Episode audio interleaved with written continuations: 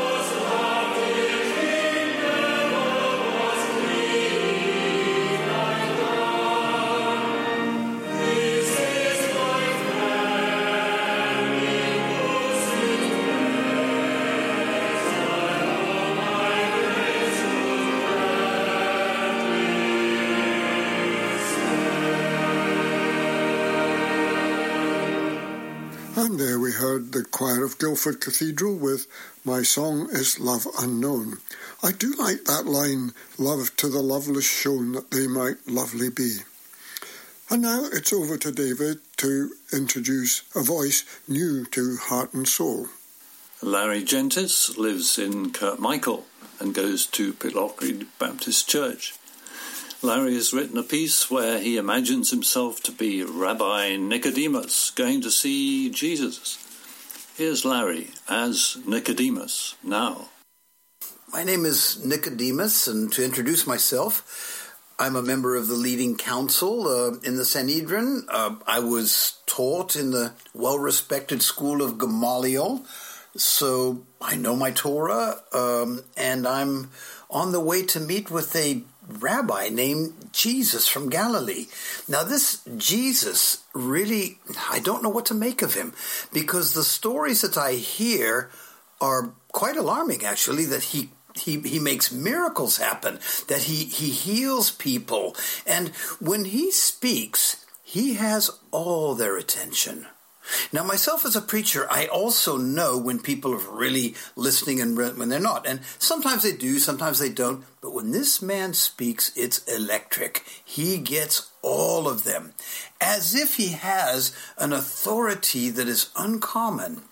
So, anyway, I'm going to meet with him by night, not because I'm afraid of what people will think, but I don't want to be confused. What I'm looking for here is truth. What is the truth. Who is this man? So, anyway, once I got to him, I told him, Rabbi, we know that you've come from God as a teacher, for no one can do these signs that you do unless God is with him.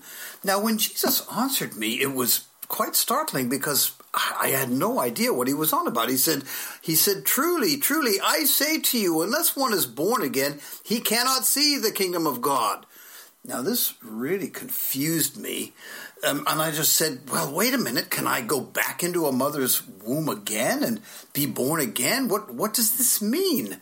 And Jesus answered me again, and he said, unless you've been born of the water and of the Spirit, you cannot enter into the king of, kingdom of God. What's born of the flesh is flesh. What's born of the Spirit is the Spirit. And then he gives me an, an analogy of how that works. He said, the wind blows where it will. And you don't know where it comes from. You don't know where it's going. You hear the sound of it. But so is everyone who is born of the Spirit. And I had to answer him the same way. How can these things be? I don't really understand what you're on about. Now, then Jesus gave me a kind of a rebuke, but I have to say, it wasn't really a rebuke. It was simply stating the facts. Are you a teacher of Israel and you don't understand these things? Truly, truly, I say to you, we speak of what we know and testify of what we've seen, and you do not accept our testimony. If I told you earthly things and you do not believe, how will you believe if I tell you heavenly things? So, to be honest with you, that brought me no closer to the direction that I wanted to go in. Because you see, when someone tells me something, if I perceive it as truth, I want to do something about it. And what Jesus is saying is that you can't do anything about it, it has to be given to you. Now, this is difficult for me because all my life, I have believed that you strive for something and you get it. You obey the law and you are blessed. You don't obey the law and you're not blessed. You are cursed. So all of my life has been geared to achieving things, to attaining things, and cause and effect. I do this, I get that. Jesus is telling me that there's nothing I can do about that, that it has to be given to me. So what can I do about it? Only ask for it and God will give it to me. Now, this completely turned my world upside down because all this world is built on achievement and attainment and getting what you work for and all this. And Jesus is saying, well, wait. The wind blows where it will, and you can hear the sound of it and know where it's going, but and, and you don't know where it's going or where it comes from. But such as those who are born of the Spirit. Now, in conclusion, I don't really know uh, exactly where to go with Jesus, but I do know one thing. This man has touched my heart in a way that I cannot deny. And even if I don't understand, I've got to know more about this man. Because at the end of the day, God is so big that I can't know everything. I can't know how he flung the stars up into space. I can't know how he created the earth and the heavens and everything in it. But I do know one thing this man is saying and doing things that I don't understand, but I have to know more. How about you? Larry. And we can read about Nicodemus's visit to Jesus in St. John's Gospel, uh, chapter 3. As part of that discussion, Jesus explains his mission, so to speak. It's incorporated into Stainer's oratorio, the crucifixion, and here is the Coventry chorale with For God so loved the world.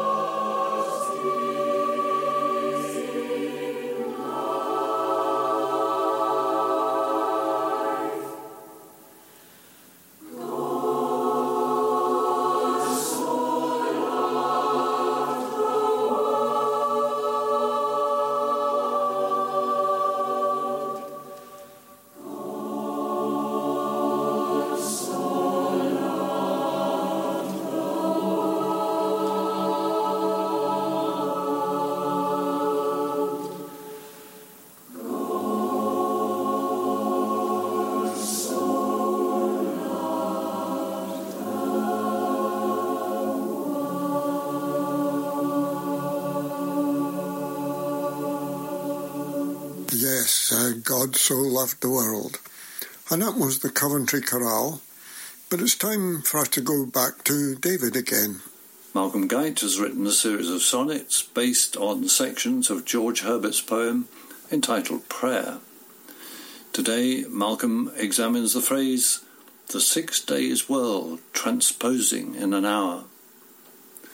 It's followed by Voces 8, singing part of Arvo Pärt's anthem, The Deer's Cry, which is based on St. Patrick's breastplate. The six days world transposing in an hour.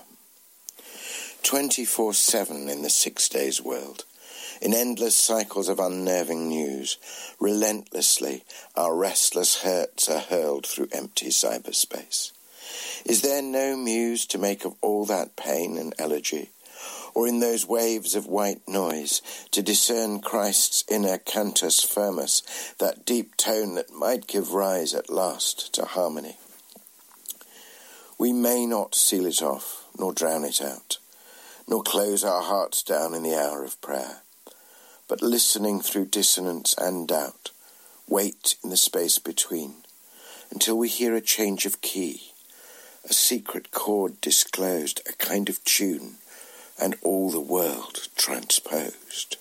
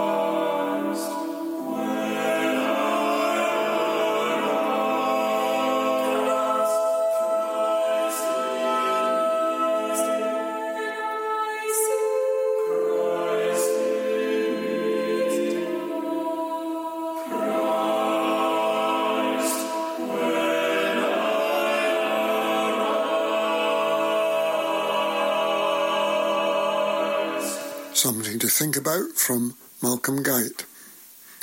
Dave Barry played our next song on Sounds Inspirational the Tuesday before last, it was. It's a different singer. He was asking me how old the song was. I didn't know offhand, so I looked it up, and it dates from about 1920, so 100 years old is the answer. Here it is, sung by Donny Murdo MacLeod from the Isles, and its title is The Love of God.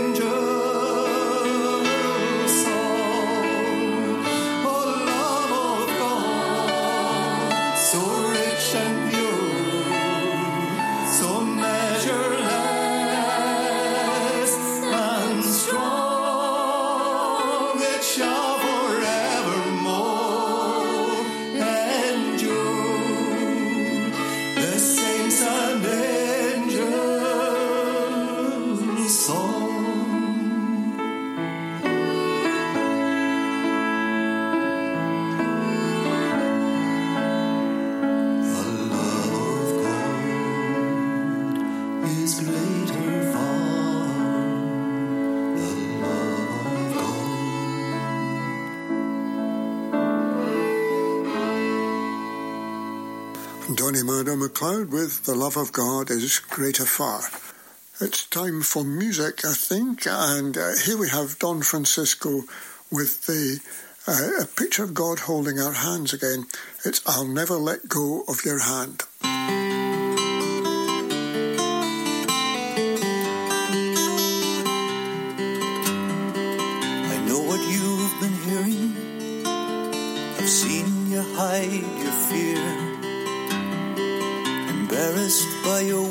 afraid to let me near. I wish you knew how much I long for you to understand. No matter what may happen, child, I'll never let go of your hand.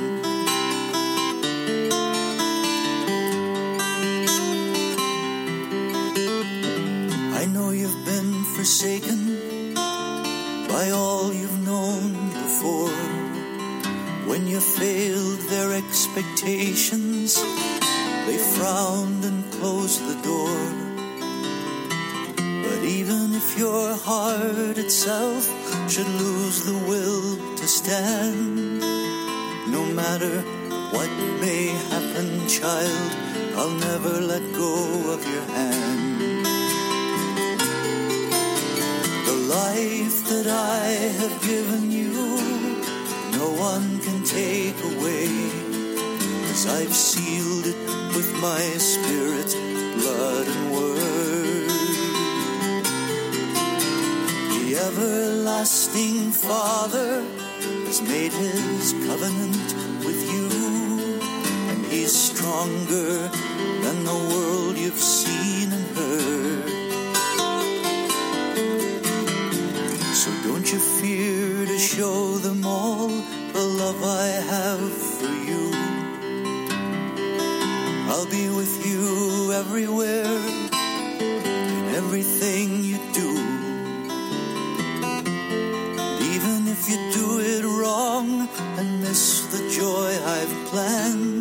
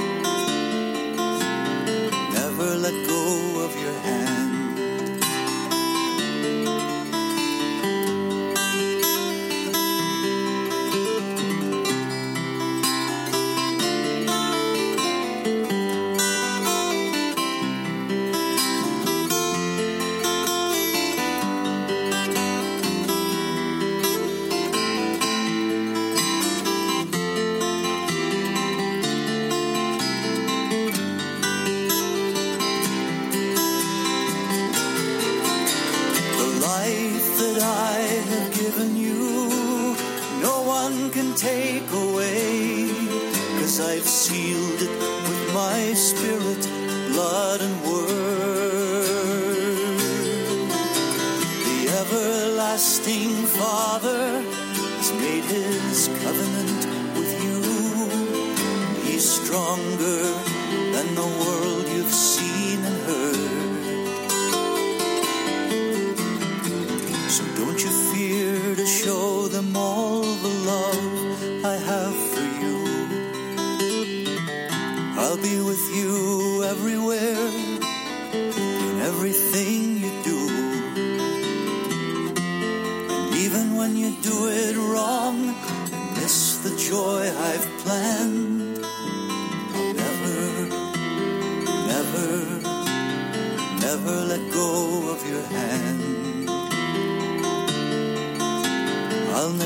let go of your hand. And that was Don Francisco with I'll Never Let Go of Your Hand. I do like Don Francisco's music. I thought he wrote good tunes, good words, but uh, that's all personal taste, I suppose. Anyway, let's uh, go to David. William Sieghart is a publisher who promotes poetry through a poetry prize. He also helps people through his poetry pharmacy.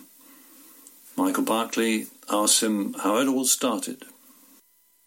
We need all the comfort we can get, and William Sieghart is convinced we can find it in poetry. Originally a publisher, he's the founder of the Forward Prizes, given for the best new poetry. He masterminded the permanent poems engraved at the Olympic Park in East London, and it was his idea to have a National Poetry Day, which, more than a quarter of a century later, has become a much loved fixture in the cultural calendar. And then there's the hugely successful Poetry Pharmacy.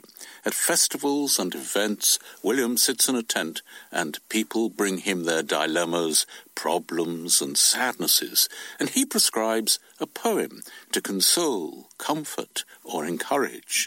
The Poetry Pharmacy has spread to radio, for television, and hugely successful poetry anthologies, described by Stephen Fry as a matchless compound of hug, tonic, and kiss. So I wonder, William, if a poem ever helped you in a crisis. Yes, it has. Um, in some ways, actually, it was the beginning of the pharmacy in retrospect. I was crossing the Cromwell Road one day at the age of 23 and waiting for the lights to change. And when they did change, somebody standing next to me walked into the street and a car ran the lights. And uh, even now, 35 years later, I can still hear and see awful images as this man was thrown in front of me, uh, hit by the car, and luckily somebody in the crowd was a first aider and grabbed me to help. The man's pulse had stopped, but um, the first aider managed to get his heart beating again, and then an ambulance came, and the police took our statements, and I suddenly found myself in the, really the same spot I'd been with the traffic flowing again, with no evidence of this traumatic event except I had some blood on my hands. I had learnt a poem by Philip Larkin called Ambulances, all about how we feel when we see our next door neighbour taken away in an ambulance for possibly the last time and sense the solving emptiness that lies just under everything we do and for a moment get it whole, so permanent and blank and true. And those words and the large gin and tonic I bought in the pub somehow helped me process what had been an extremely traumatic and alarming incident in my life. So I think in some ways I was self medicating from an early age. I have to ask you, did he survive? He did, yes. yeah. Well, as far as I'm aware, at yes. least, you know, um, after he went in the ambulance, I, I, I, knew no more. I wonder, listening to you talk about uh, the power of poetry in that instance, whether it has some of the same kind of salve and balm as music. I think it does. I have a feeling that we are born with different abilities to respond to different art forms, and some people are visual, and some are aural, and some are literal, and so forth. And I know many people who say to me, music is the answer for me. I, I lost my mother in the summer, and um, I was, as you could imagine, grieving hard, and I went to a concert at Snape and had someone play Mozart piano sonatas for two hours, and I felt uh, not resolved because you can't with grief, but I certainly felt as though it really helped me move on in some fundamental way. We're going to begin, uh, William, with Mozart, and this is a wonderfully lyrical, lilting slow movement, isn't it? Yes, it really is. It's very, very moving. I couldn't do without Mozart in life. I think if I had to reduce my private passions to one, it would always be him. It's a piece I listen to when uh, I need a bit of um, understanding and um, thoughtfulness.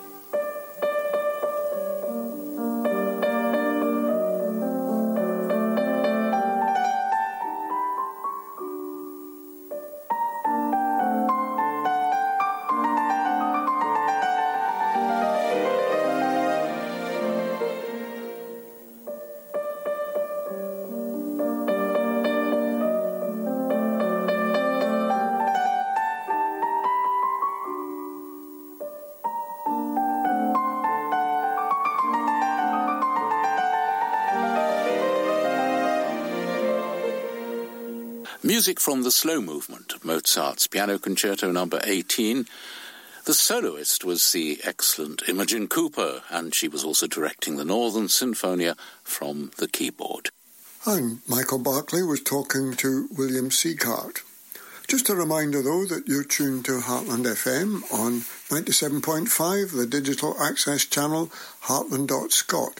Or if you're in one of the hospitals in the Dundee area, it's Bridge FM. That's how you'll be getting us. Uh, wherever you are, welcome to Heartland FM and welcome to this programme. It's Heart and Soul with David Wilkie and me, Howard Simpson. Uh, as I said before, we're still working from home and Sam Ross is pulling it all together for us. Uh, just a reminder also of our sister programme, Sounds Inspirationals, Tuesday at 7 in the evening, repeated Thursday evening at 10.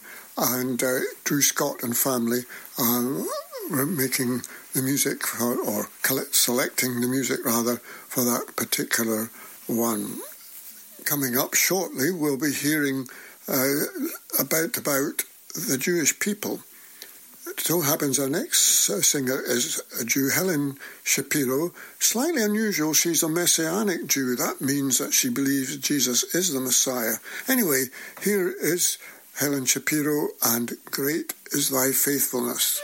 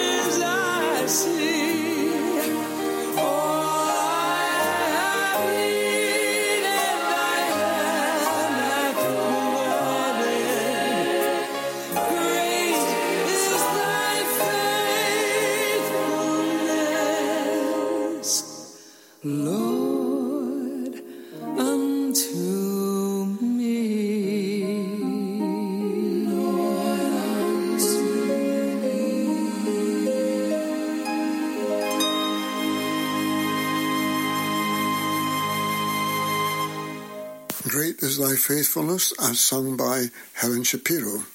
But yes, it's over to David again. Damien Thompson of The Spectator talks to author and broadcaster Norman Lebrecht about the place of Jewish thinkers in the culture of Europe. They also examine the recent resurgence of anti Jewish feeling in the country. I'm Damien Thompson. My guest today is someone I've wanted to interview for years.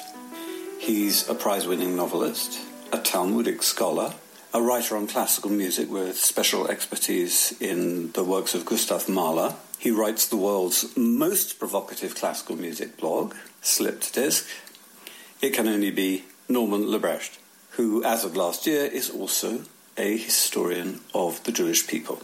His book, Genius and Anxiety, sets out to explain how a relatively small number of Jewish intellectuals and artists changed the world in which we live.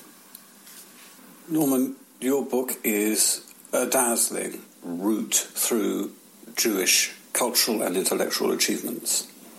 And in a way, having Jewishness as a common theme allows you to explore some extraordinary juxtapositions between the achievements of poets, nuclear scientists, mathematicians, musicians, political theorists, all of them Jewish, many of them working at the same time.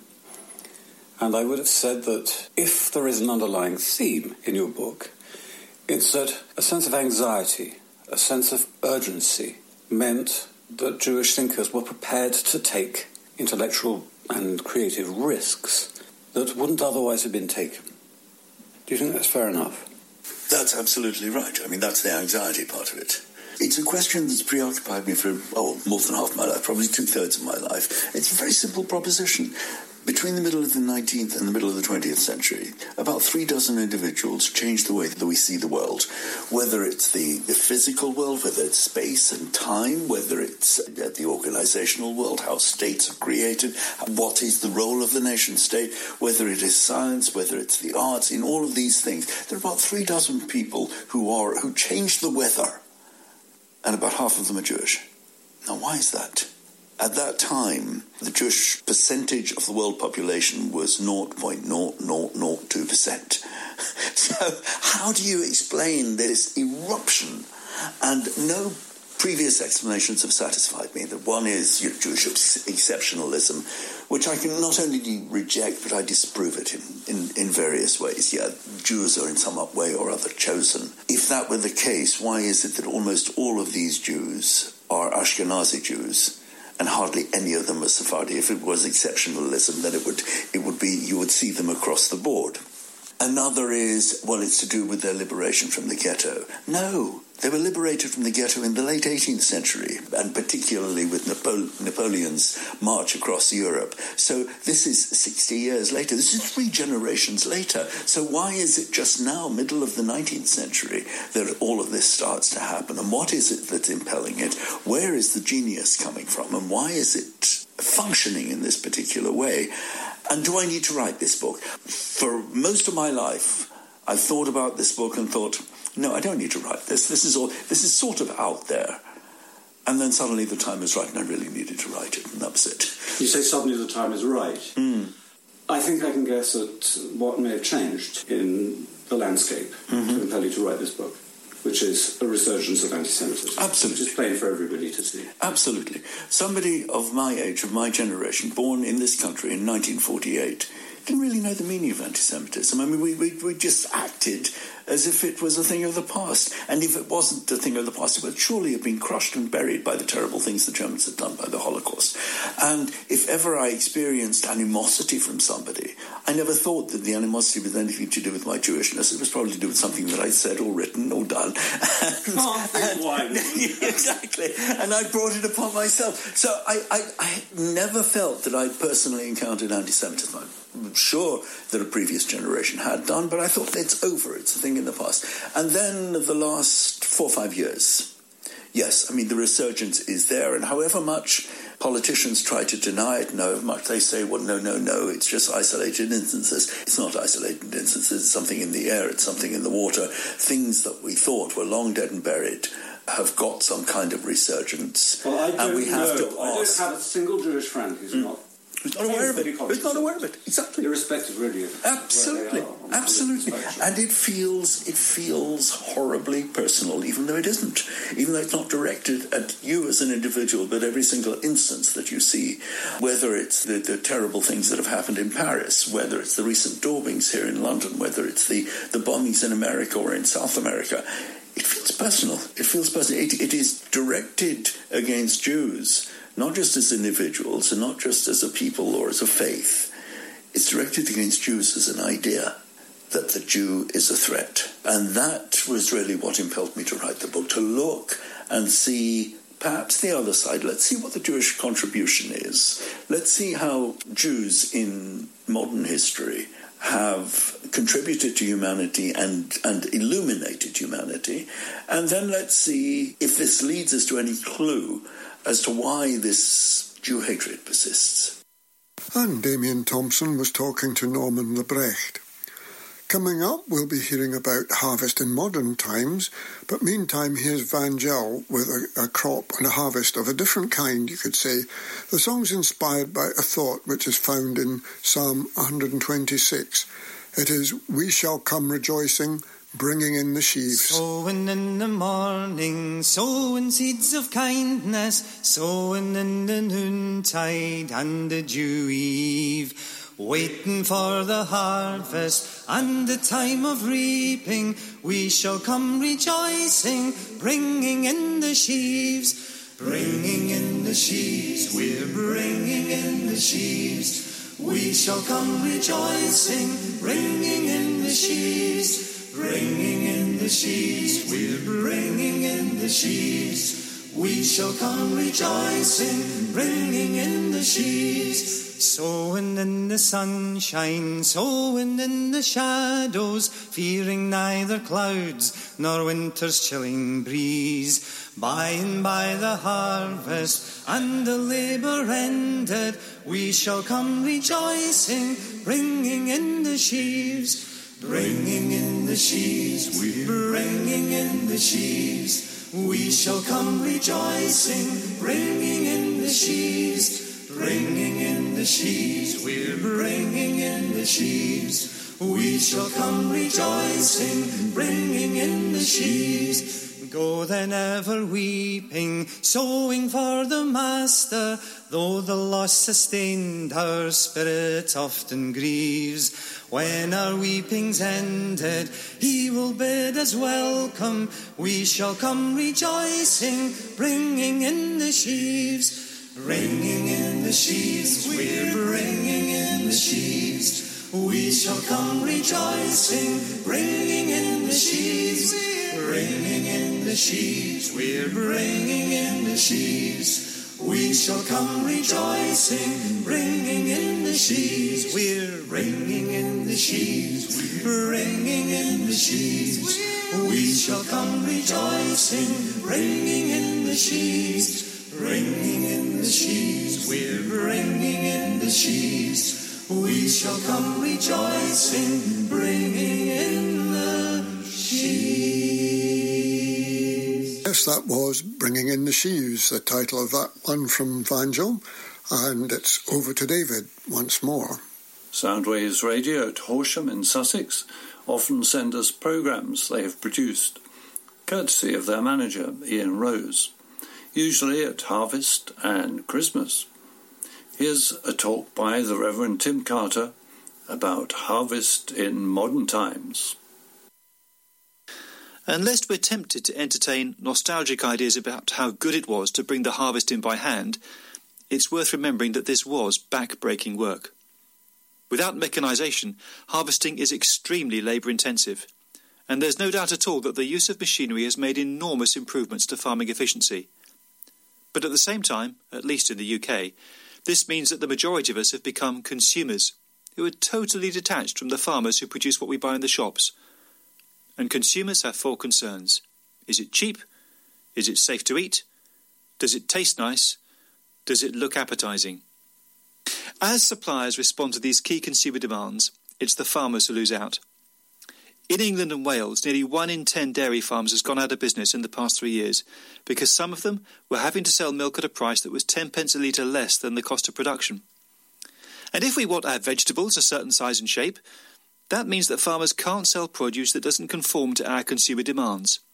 That results in waste and makes it harder for farmers to make ends meet. And if you start to think about goods that are farmed in the developing world, then the stark reality is that unless we buy fairly traded goods, then we may be complicit in the exploitation of those who may be paid a mere pittance for their work on the land, or may even may be treated as slaves. Part of the Eco Church project that Gaynor mentioned earlier focuses on raising awareness of how our choices as consumers have far reaching consequences, either for good or ill, for those at the sharp end of the production line.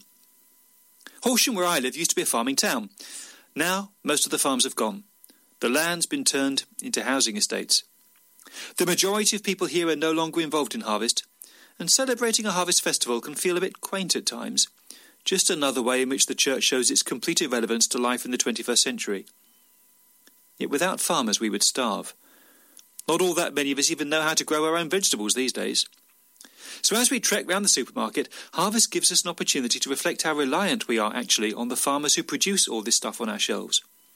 And correspondingly, how we have a responsibility to support them by being prepared to pay fair prices for the goods we purchase. And maybe too it gives us a chance to remember just how amazing harvest is. The miracle of how seeds germinate and turn into plants that bear fruit and grain. The strange truth that a brown cow could eat green grass and produce white milk. And the wonder that, as far as we know, this is the only fertile planet in existence anywhere. So we do need to look after it extremely carefully. And maybe as well to worship the God without whom none of this would be here at all. So when you sit down to enjoy your next meal, just take a moment to reflect and thank God for the harvest. Harvest in modern times, and that was the Reverend Tim, Tim Carter. And I did notice he did say, without the farmers, we would starve, even if it is modern times. Anyway, that's our programme once again. Thank you for listening. Uh, thanks too to Tim Carter there, Damien Thompson, Norman Lebrecht, Michael Berkeley, William Sieghart, Malcolm Guite and Larry Gentis, all for their contributions this morning. As usual, we wish you a good day, a good week, and God's blessing, and we'll leave you this time with Daniel O'Donnell and Footsteps.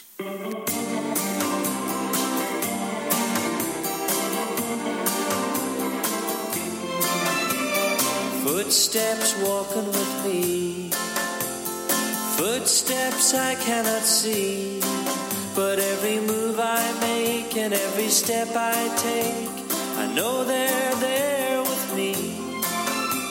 They walk with me all the way, beside me day by day, through good and bad, through happy and sad. Those footsteps won't go away. I'll never walk in life alone always be someone there. I know He won't let me down. He's with me everywhere. The special things in life I've done have been through Him and His love. I've been blessed in so many ways, thanks to the Lord above. Footsteps walking with me Footsteps I cannot see, but every move I make and every step I take, I know they're there with me. They walk with me all the way, beside.